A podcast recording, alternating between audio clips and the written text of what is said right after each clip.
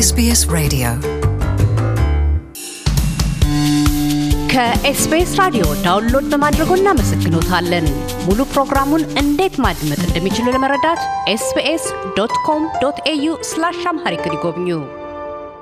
በጣም አመሰግናለሁ ዶክተር ተግባር። እኔም በቅርበት የመከታተል እድሉ ስለነበረኝ በተለየ ደግሞ በኮሮና ጊዜ ታደርጉት የነበረው እንቅስቃሴ እንዲያው ግን አንድ ነገር ላንሳ። ከሰሞኑ እንግዲህ የተከናወነው የሀምሳ ስምንተኛው ዓመታዊ ጉባኤያችሁ እንደ ሁልጊዜ ሁሉ በየዓመቱ እውቅና ትሰጣላችሁ። የተለያዩ ጥናቶች ይፋ ይሆናሉ። የሕክምና ባለሙያዎች እንደ ስራቸው እውቅና የሚያገኙበትም ስርዓት አላችሁና በዘንድሮ ደግሞ የጤና ሚኒስትሯን ጨምሮ ሌሎችንም እውቅና ሰጥታችኋል እና እንዲሁ ስለዚህ ነገር የተወሰነ መረጃ ቢሰጡን ብዬ ነው። እሺ፣ አመሰግናለሁ። ትክክል ነው። አንዱ በአመታዊ ጉባኤ ውስጥ ጊዜ የምናከናውነው ነገር ለሌሎች አርአያ የሚሆን ስራ የሰሩ ሐኪሞች እንግዲህ ብዙ ልምድ ያላቸው አንጋፋ ሐኪሞችም ወጣት ሐኪሞች ወንድና ሴት ሕክምና ተማሪዎች በከፍተኛ ውጤት በሚማሩበት ዩኒቨርሲቲ ወይም የሕክምና ትምህርት ቤት ከፍተኛ ውጤት አምጥተው ከባቻቸው የጨረሱ ተማሪዎችን እንደዚህ እውቅና እንሰጣለን።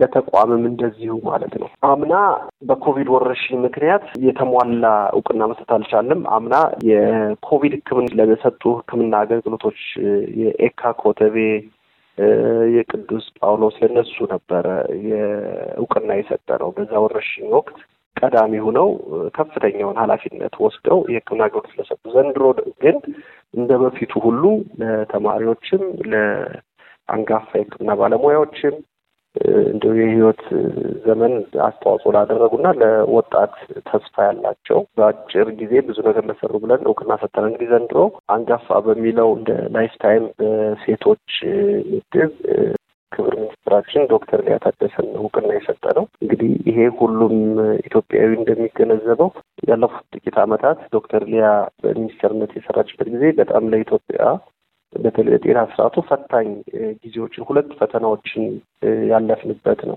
አንዱ ዓለም አቀፉ የኮሮና ወረርሽኝ ነው። ሁለተኛው ደግሞ አሁን በጦርነቱ ጋር ተያይዞ በጤና ስርዓታችን ላይ የደረሰው ከባድ ጉዳት ነው። ስለዚህ ከዛ እንዲያገግም መልሶ በመገንባት የጤና ሚኒስቴር ከፍተኛ የመሪነት ሚና ተጫውቷል። ለዚህ ደግሞ ሚኒስትሯ ትልቅ አስተዋጽኦ አድርጋለች። ኮሮናም እንደዚሁ አሁንም በሺ የሚቆጠሩ ሰዎችን ብናጣም የተፈራውን ያህል ጉዳት ሳያደርስ ውስን ባለው በሆነው ሀገራዊ አቅም ሙያ ማህበራትን በውጭ ሀገር ያለውንም ሐኪም ባለሙያ በማሳተፍ ሀገር ውስጥ ያለውንም የተለያየ የህብረተሰብ ክፍል በማሳተፍ መልካም የሚባል ምላሽ እንዲኖር ለሰጠችው አመራር እውቅና ለመስጠት ከዚህ በፊትም የኢትዮጵያ ሕክምና ማህበር የቦርድ አባሉና ሙያ ማህበሯንም ማገዟን ግንዛቤ በማስገባት ነው እንግዲህ ዶክተር ሊያ እነዚህ ሽልማት ያጨናቸው። በወንዶች በኩል ደግሞ ዶክተር ገመችስ ማሞ ነው እውቅና የሰጠው። ዶክተር ገመችስ ማሞ አሁን ያለው የስራ አመራር ቦርድ ከመመረጡ በፊት ለሁለት ተርም የኢትዮጵያ ሕክምናን ማህበር በፕሬዚዳንትነት መርቷል። በመራበትም ጊዜ ለማህበሩ በጣም ደከመኝ ሰለቸኝ ሳይል የግል እንግዲህ የሚሰራው private practice ነው እሱ ሁሉ ጎርቶ ለማህበሩ ከፍተኛ አስተዋጽኦ አድርጓል። ደግሞ ባልተለመደ ሁኔታ ዶክተር ገመች ወደ ስልጣን ራሱ ሲመጣ ብዙ ጊዜ እኛ ሀገር ቦርድም ፕሬዚዳንትም ሲመረጥ ተጠቁሞ ነው እንጂ ሰው እኔ መሆን እፈልጋለሁ፣ ፕሬዚዳንት መሆን እፈልጋለሁ፣ የቦርድ አባል መሆን እፈልጋለሁ ብሎ ተናግሮ እንግዲህ ይሄ ባህላችንም ሊሆን ይችላል፣ አሰራራችን ሊሆን ይችላል። ግን ይሄም በቀየረ ሁኔታ ዶክተር ገመችስ እጁን አውጥቶ እኔ የኢትዮጵያ ሕክምና ማህበር ፕሬዚዳንት መሆን እፈልጋለሁ ከመረጣችሁኝ በቅንነት ለማገልገል ማህበሩን ለማጠናከር ፍላጎት አለኝ ብሎ ነው ያን ኃላፊነት የወሰደው።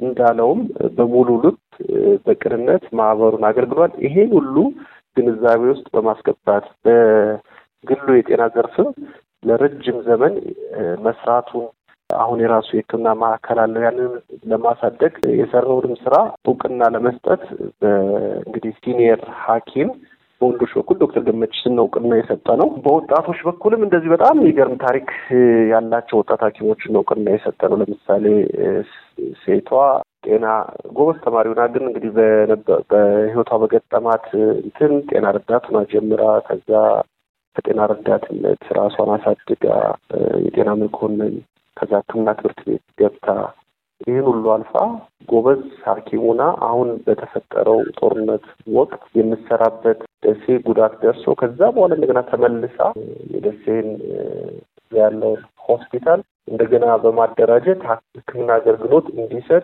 ጠንካራ አመራር እየሰጠች ያለች ሁላችንም የሚያኮራ ስራ የሰራች ሐኪም ነች። ስለዚህ ተስፋ ያላት ጥሩ መሪ ወጣት ሐኪም ነች በሚል ለማህበረሰቧ በሰጠችው አገልግሎት እሷ እውቅና ሰጥተናል።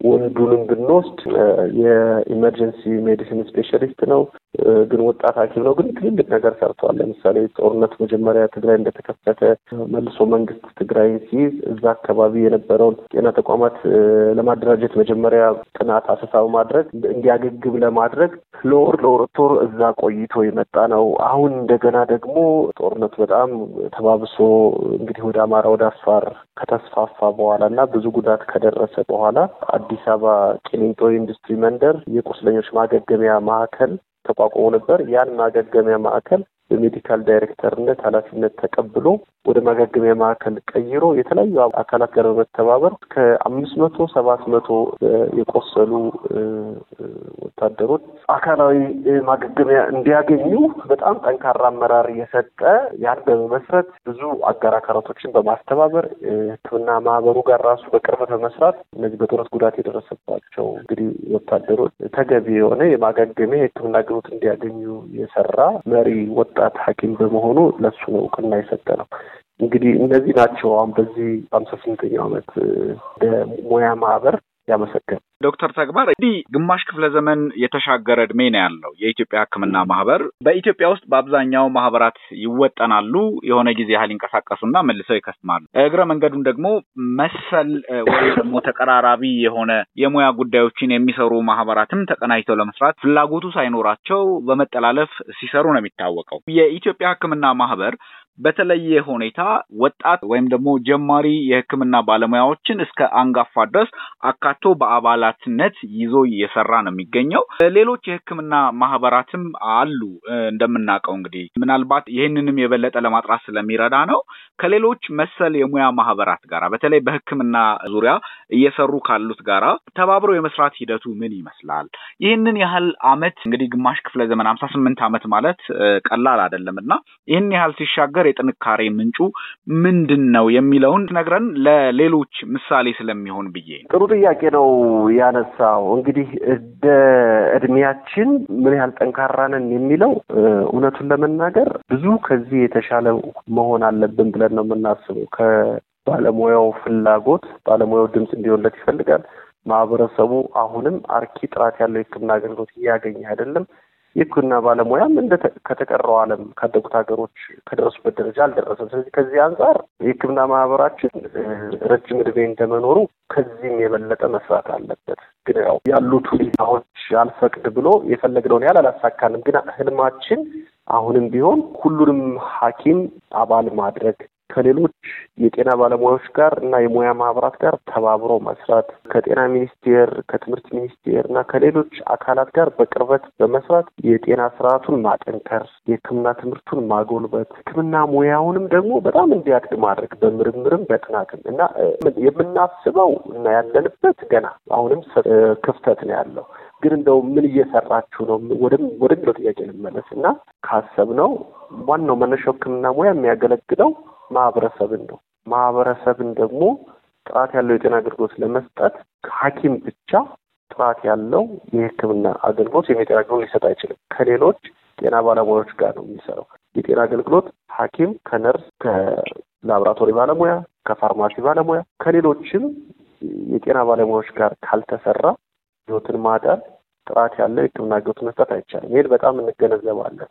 ይህንም ለማጎልበት እንሰራለን። እንግዲህ ለዚህ እንደ ምሳሌ የሚያስረዳ ነገር ምንድን ነው የሚለውን ለመግለጽ ለምሳሌ በኮቪድ ወረርሽኝ ጊዜ ቅድም አንተም አንስተዋል። የህክምና ማህበር ጠንካራ አመራር ሚና በመወጣት ሌሎች የሙያ ማህበራትን በማስተባበር ከአስር በላይ የጤና ሙያ ማህበራት የነርሶች ማህበር፣ የሚድዋይፎች ማህበር፣ የፋርማሲ፣ የላቦራቶሪ even ከተለመደው ከጤና ወጥተን የስነ ልቦና ባለሙያዎች Ethiopian psychologist association የ social workers association እነሱን በማምጣት ምክንያቱም ኮቪድ ወረርሽኝ የላቀ ሚና እንደሚጫወቱ በማመን ማለት ነው።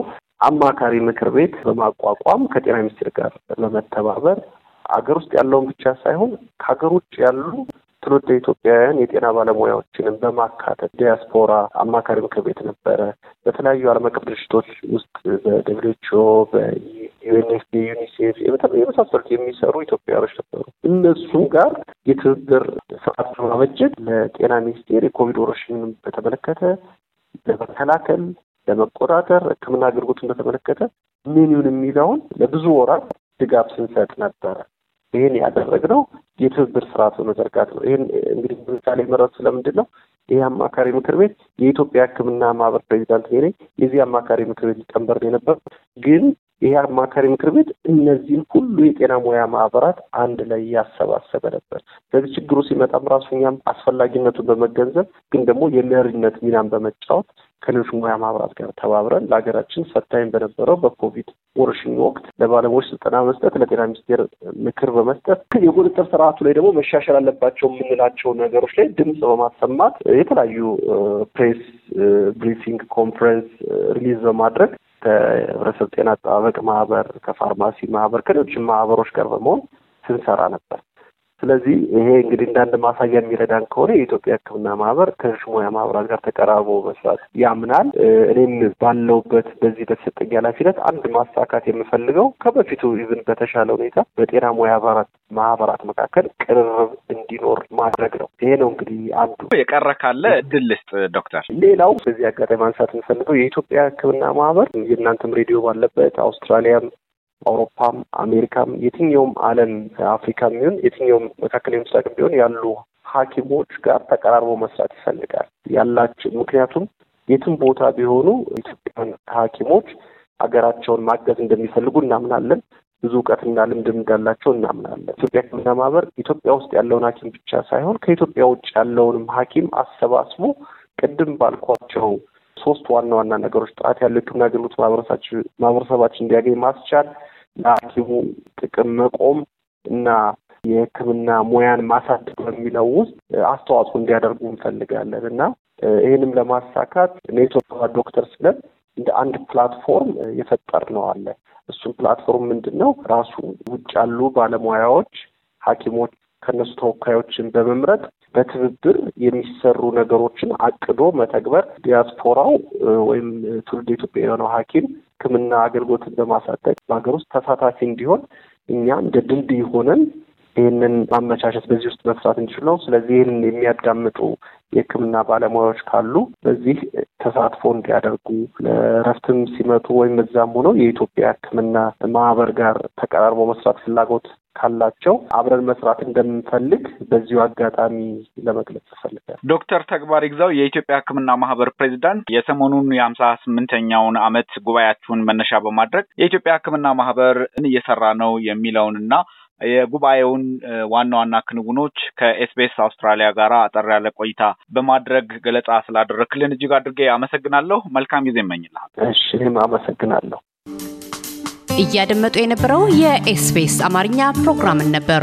የፕሮግራሙን ቀጥታ ስርጭት ሰኞና አርብ ምሽቶች ያድምጡ። እንዲሁም ድረገጻችንን በመጎብኘት on demand እና በ SBS mobile app ማድመጥ ይችላሉ። ድረገጻችንን SBS dot com dot au Amharic ን ይጎብኙ።